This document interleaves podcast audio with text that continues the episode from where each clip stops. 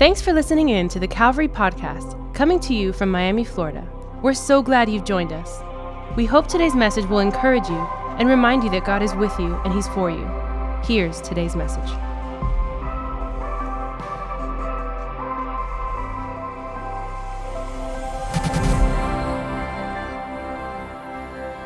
So thrilled to be here. You know, one of the, the lies of the enemy is to say if you ever become a Christian, your world gets small. But the opposite happens. When you become a Christian, your world just gets big. So we bring you greetings from your family down south. Down in Peru, we, we love this church, love your pastors. We are a sister church to Calvary. Uh, we feel that way. You are family. And my definition of family is just a group of people going to heaven together. So I'm thrilled to be part of your family and that we get to do this together and go to heaven together and see all that God will do. If you open your Bible with me to the book of Luke, chapter 17, read a quick portion of scripture in Luke chapter 17, verse 11. It says this On the way to Jerusalem, as he was passing along between Samaria and Galilee, as he entered a village, he was met by ten lepers who stood at a distance and lifted up their voices, saying, Jesus, Master, have mercy on us. When he saw them, he said to them, Go and show yourself to the priests. And as they went, they were cleansed. Then one of them, when he saw he was healed, turned back, praising God with a loud voice, and he fell on his face at Jesus' feet, giving him thanks. Now he was a Samaritan. And Jesus answered, Were not ten cleansed? Where are the nine? Was no one found to return and give praise to God except this foreigner? Was no one found to return and say thank you except this foreigner? Gratitude confirms relationships. You know, sometimes just a thank you seems to go a long way. And here we've got this story of 10 people that were leprous. Now, to understand, in the Old Testament, if you had leprosy, people were afraid that what you had on you, they would get on them. It was contagious.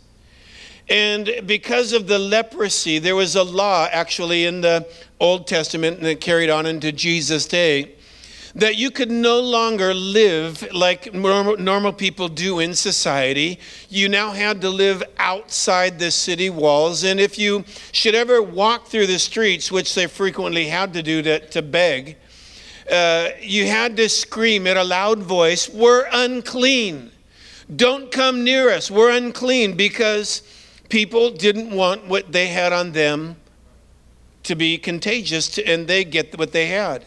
Now, to say this, you, you see, it didn't matter what your class in society was. It didn't matter where you lived or what your position or what your job was. If you had leprosy, you lost everything, even your family. You could no longer live in the house with the rest of your family. You had to live outside the city. And, and they were co- commonly eh, just left to beg and to die. There was no hope for these men. And as Jesus was walking through this part of the country, I can only imagine these 10 men, as, they, as Jesus is coming, they'd heard about him. They said, Isn't this the Jesus, the one that does miracles? Is this the one that has healed? Is this the one that can heal? Can, can we possibly have a hope of a future if we have an encounter with this, this one Jesus? And, and all 10 were walking together. And as they, they got close and they finally said, There he is, there he is, Jesus, have mercy on us. Have mercy. And the Bible just said Jesus lifted his voice And he gave them instructions to do what you do when you're cleansed. You, you walk and you go toward the priest, and, as, and when you get to the priest, he will declare you clean if you're clean. And the Bible says, as they obeyed, and you can imagine, I'm not clean yet, but as they walked toward the priest, they were healed. What a miracle. I mean, to, to get your life back to be able to go back into the city and to be able to, to work again and to have your position again and to hug your family again, to go back and your life has been given back to you. And then the Bible goes on to say that when they were the 10, all 10, when the 10 were healed, only one came back to say, Thank you. Let me ask you a question. Have you ever done something for somebody? And they never said thanks? I didn't expect an answer that quick. I mean, have you ever, uh, you know, you, you've sacrificed, you've helped somebody, and as you helped them, uh, they were, you know, maybe it cost you something, a gift you gave to somebody, and they never said thank you? I don't know about you, but I want to be the one. I don't want to be like the nine that never come back and say thanks because gratitude confirms relationship. And this one was one, just one out of 10 that came back to say thank you. Thank you. Now, as I get into this, I want to just share a story. I, my mentor and a friend and a pastor to me is a man named John Maxwell. He's an author, written many books on leadership. And during one of our mentoring phone calls one time, I had asked him a couple questions, and, and it was interesting his answer. The first question I asked him was uh, it was about setting goals, because uh, I just asked him, How do you set goals in your life? Because uh, everybody teaches you, you have to set goals. You've got to set short term goals, uh, five year goals, long term goals. And, and here you have the guru of leadership sitting before you. And I said, How do you set goals in life? And his answer to me kind of rocked me. He said, I don't. I don't believe in it. And I thought, What? Here's John Maxwell, and you're saying, I don't believe in setting goals. And this is his answer to me. He says, Let me explain. He said, Most people, when they set a goal, and he went on before that, he said, Listen, I could have never dreamed in all my wildest dreams that God would take me to where he's taken me. He said, You know, if I would have tried to set a goal for my life, I would have never dreamed that I'd be here. And what happens is, most people, when they set goals, if they reach that goal, they said, I did it, I've reached it, and they relax instead of seeing how far God can take them instead of seeing, uh, you know, because God can take us above and beyond anything that we've ever dreamed of if we're just allowing Him to. And all He said to me is, He said, I only have one goal in life, and this is my only goal, and that's to be obedient to God each day. That's enough. That's hard enough. And if you're obedient, let's just see where God can take this. And then he went on, and I, I'd asked him another question, and this was, because I'd just been, you know, we'd helped some people. There was some missionaries in the country that we'd helped, and and I we had actually it cost us something. It was sacrificial. We gave to this family, and and we wanted to help them. And right after we helped them, this family kind of turned around and stung us, and it hurt. It, it just kind of like, oh wow, after I just did all this to help you, and, and now you turn around and did this to us and stung us, and it kind of hurt and, and bleeding a little bit, as we do. I was I asked John Maxwell, well, you know, just let me ask you a question about leadership. When when you help somebody and not only are they not thankful, but they actually turn around and hurt you, what do you do? And and his answer took me again kind of by surprise. He just said this. He said, "Robert, People will be blessed because you're there. Just let them be. And then he went on to something else, and I wanted to go back to that, but he was on to something else, and, and I kind of wanted to go because I'm kind of bleeding, and this guy, I was hurt, and this, you know, but he says, no, people will be blessed because you're there, just let them be. And then he went on to something else that he wanted to teach me, but it took me a while because I kept meditating on that. People will be blessed because you're there, just let them be. And I, I was trying to meditate on what the meaning of that was. And I'll get to it in just a minute. But, you know, the Bible talks about this one guy that came back, one that was healed. Those ungrateful nine. Do you ever feel that way? Like, uh, man, those ungrateful nine, I, am not going to help you anymore. You know, I, I, after all I've done for you, I've healed you, I've given your life back, your future back. And those ungrateful nine, have you ever helped somebody and they didn't say thanks? I really appreciate the one. Uh, how many want to be the one?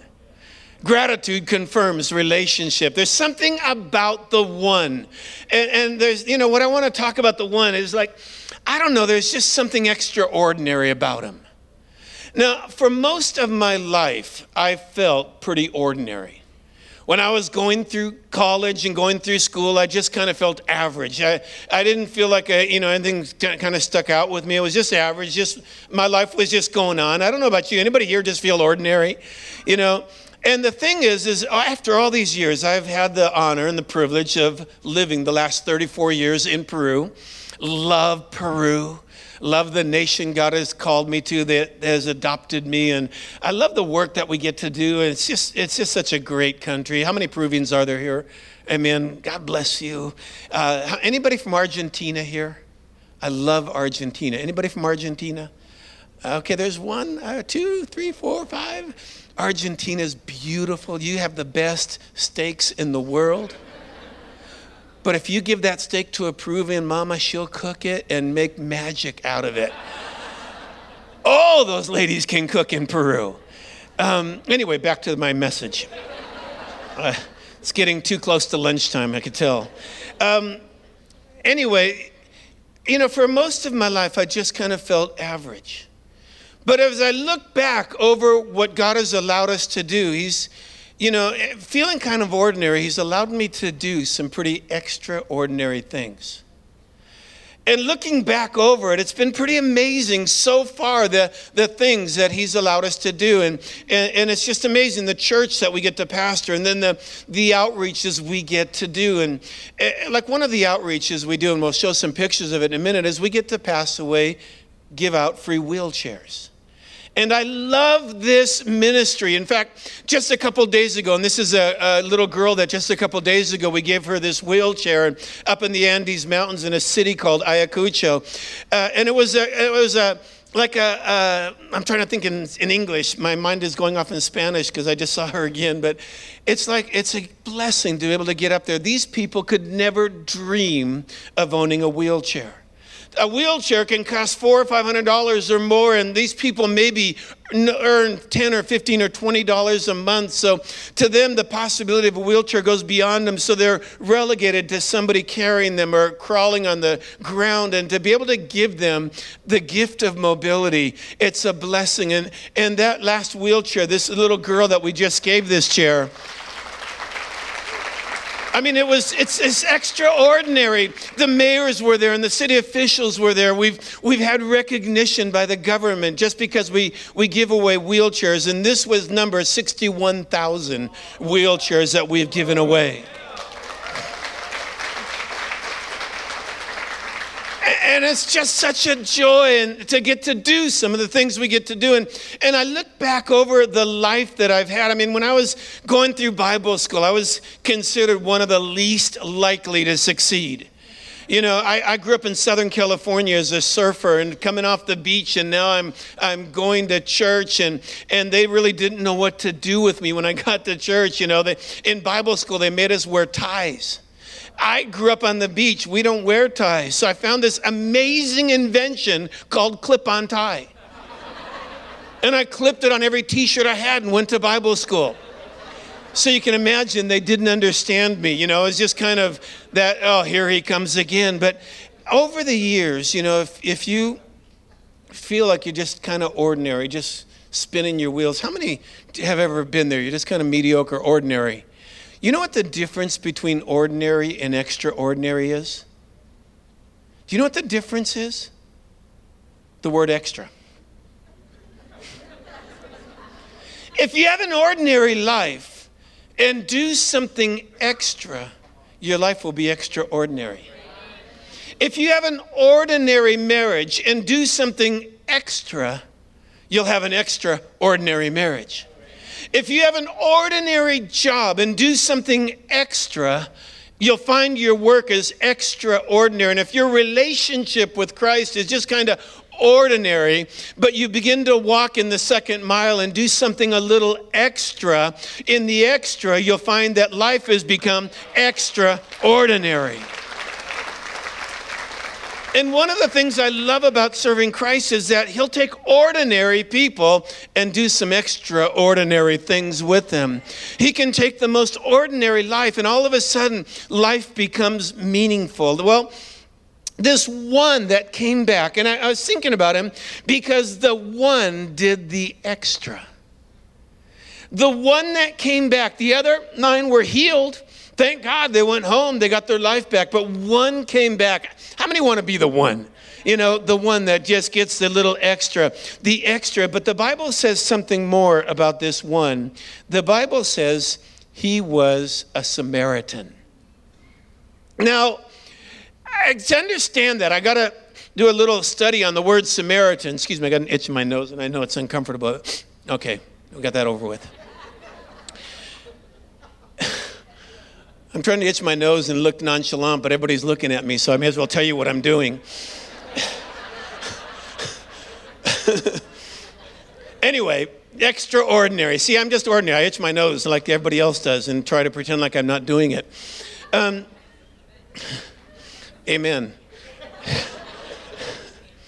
this one was a Samaritan.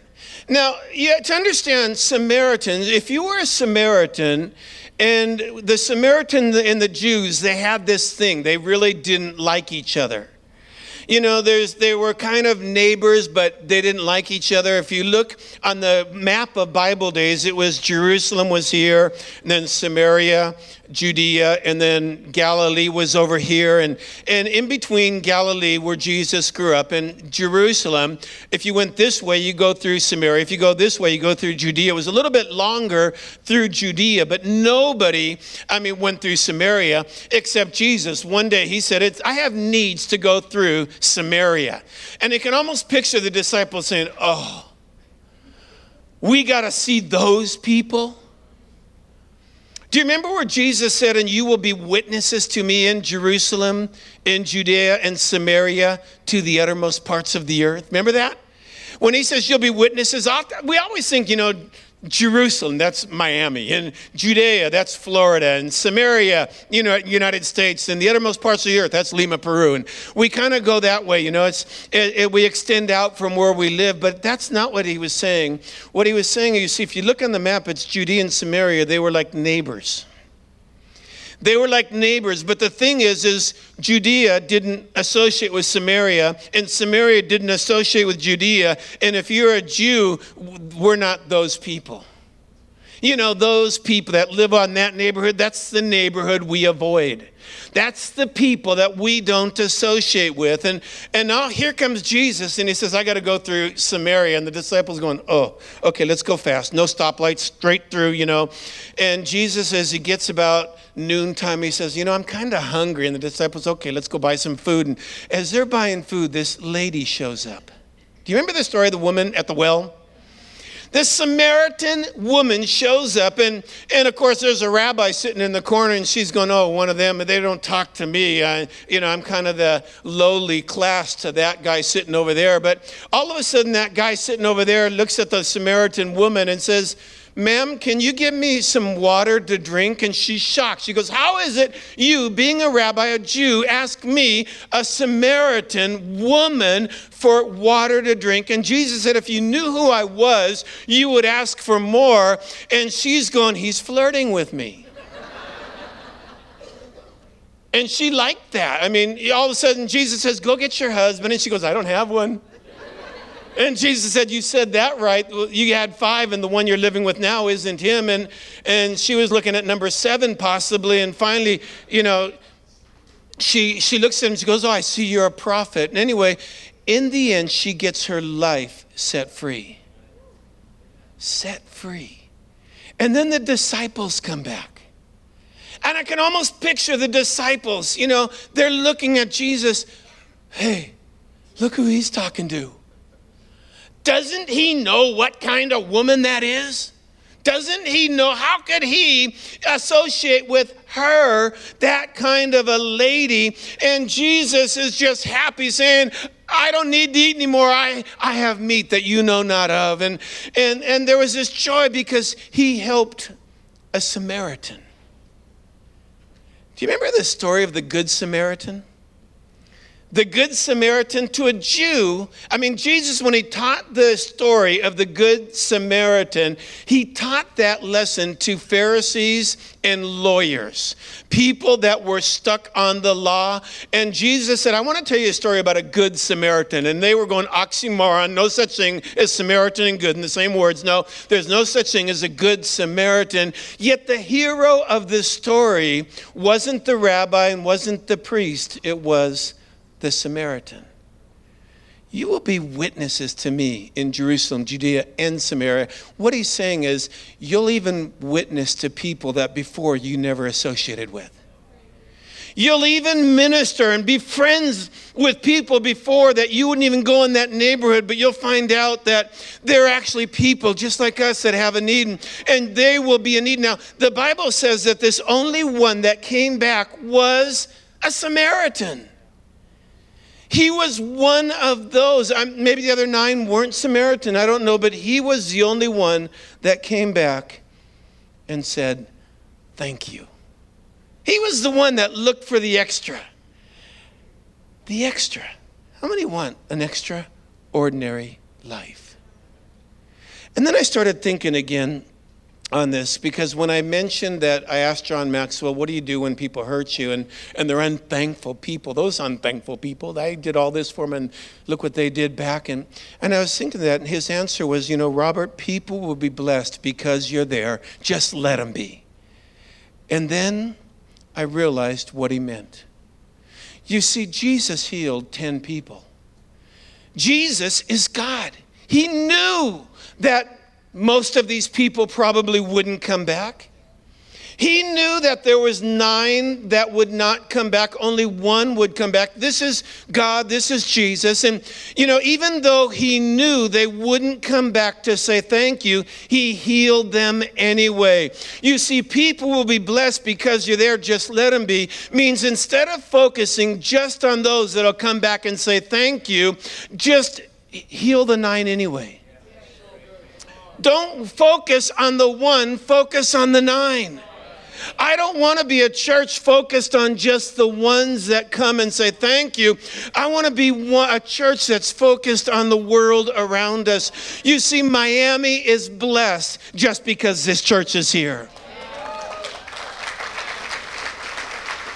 And there may be people that will never come up and say thank you, but it doesn't matter if they say thank you or not. Jesus knew that. If all we do is help the ones that say thank you, then we're no better than the rest in the world. But if we actually focus on the nine, saying, you know, every now and then it's going to be cool that some come back to say thank you, but, you know, it doesn't matter. We're just here to help, we're just here to bless people. He still healed the 10.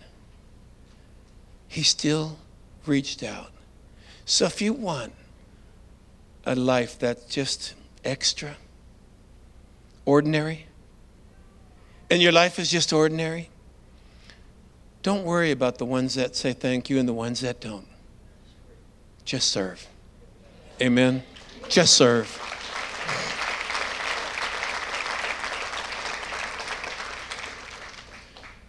Take a moment to pray. Father, as we come together this morning, thanking you for the life you've given us, and deep, deep within my heart and the hearts of so many that are listening, we want to be the one. We don't want our life just to, to pass through life and just kind of float life by, but we want our life to count. We want to be one of the extraordinary ones that's taken somebody so ordinary like us and you've made us extraordinary. God, I thank you for the life you've given us, but help us, God, to continue to stay focused on the one who has given us all, Jesus. And if along the way we can help the world just a little bit, even though they never come back to say thank you, God, it's not for the thanks we're doing it, it's for the Son who already gave us everything. Thank you for such a great life as this. In Jesus' name, amen. Come on, church. Can we put our hands together for Pastor Robert? Come on, can we put our hands together? Can we thank him one more time? Amazing, amazing, amazing. I love that. I pray that we would always be the people and the church that doesn't just go after the one, but we go after every single one. And I believe that Miami is blessed because Calvary is in this city. Amen.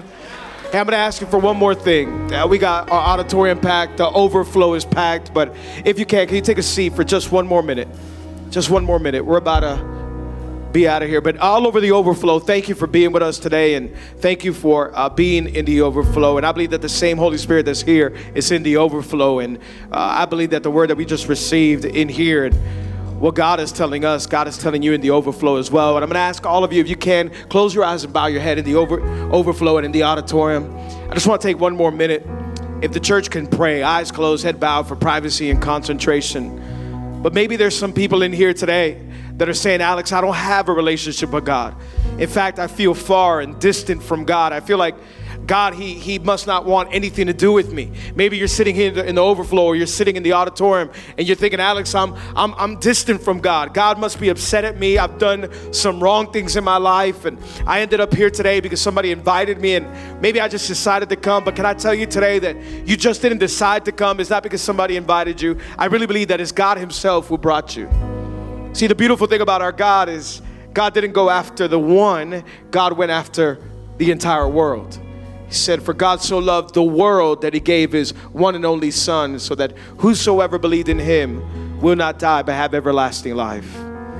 Maybe today you're saying, Alex, but how could he want something to do with me? I'm I've done wrong. I've made mistakes. I'm carrying around shame and guilt. I've done some things that some people in this room have no idea about. I want to tell you that the Bible says that all of us are sinners. I've sinned, you've sinned. We've all offended God in one way or another. The Bible says we all fall short of God's standard. The Bible says that sin separates us from God, but God loved us so much that He sent His one and only Son to grab all of your sin, my sin, all of our flaws, all of our guilt, all of our shame, all of our sin. The Bible says that Jesus put it on His shoulders. He went up on a cross and He paid the price for our sin. The Bible says that sin has a heavy price called death. It says, For the wages of sin are death. All of us in here, we've sinned in one way or another, and we had a penalty to pay. And Jesus says, I don't want you to pay it, put that on me. He went up on a cross and he paid for all of our sins. The Bible says that he died there on that cross. Then he went into a grave.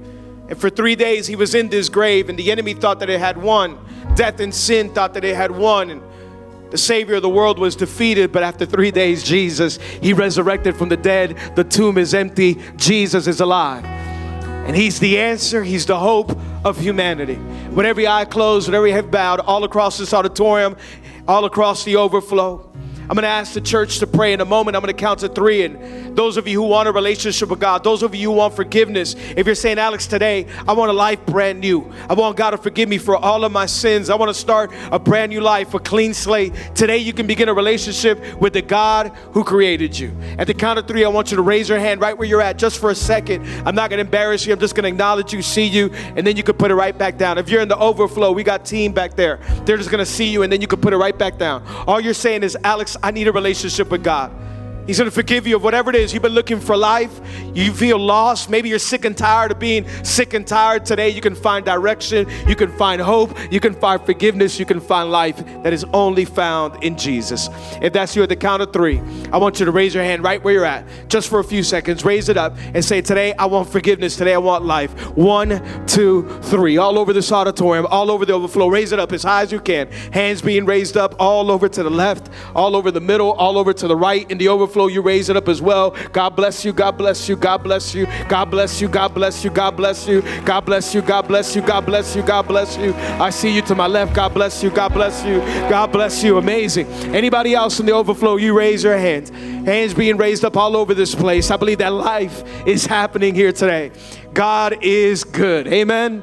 Father, I thank you for all of these hands raised. I thank you for all these people that made a decision to start a relationship with you, to put their faith and their trust in you. Today, God, we thank you that there is forgiveness of sins. We thank you that there is a brand new life in you, Jesus. All of you who raise your hand, I'm going to say a simple prayer. I want you to repeat this prayer with me from the bottom of your heart, with everything that you've got. All we're doing is putting our faith and our trust in Jesus. The Bible says that if we believe in our heart and confess with our mouth that Jesus is Lord, we will be saved. In fact, I'm going to ask the whole church to repeat this with me out loud. All of you who raise your hands, say this to God. I believe that He's here. I believe that your life is becoming brand new right now. Say, Father, thank you for today. Thank you for this opportunity. I admit that I'm a sinner and that my sin separates me from you.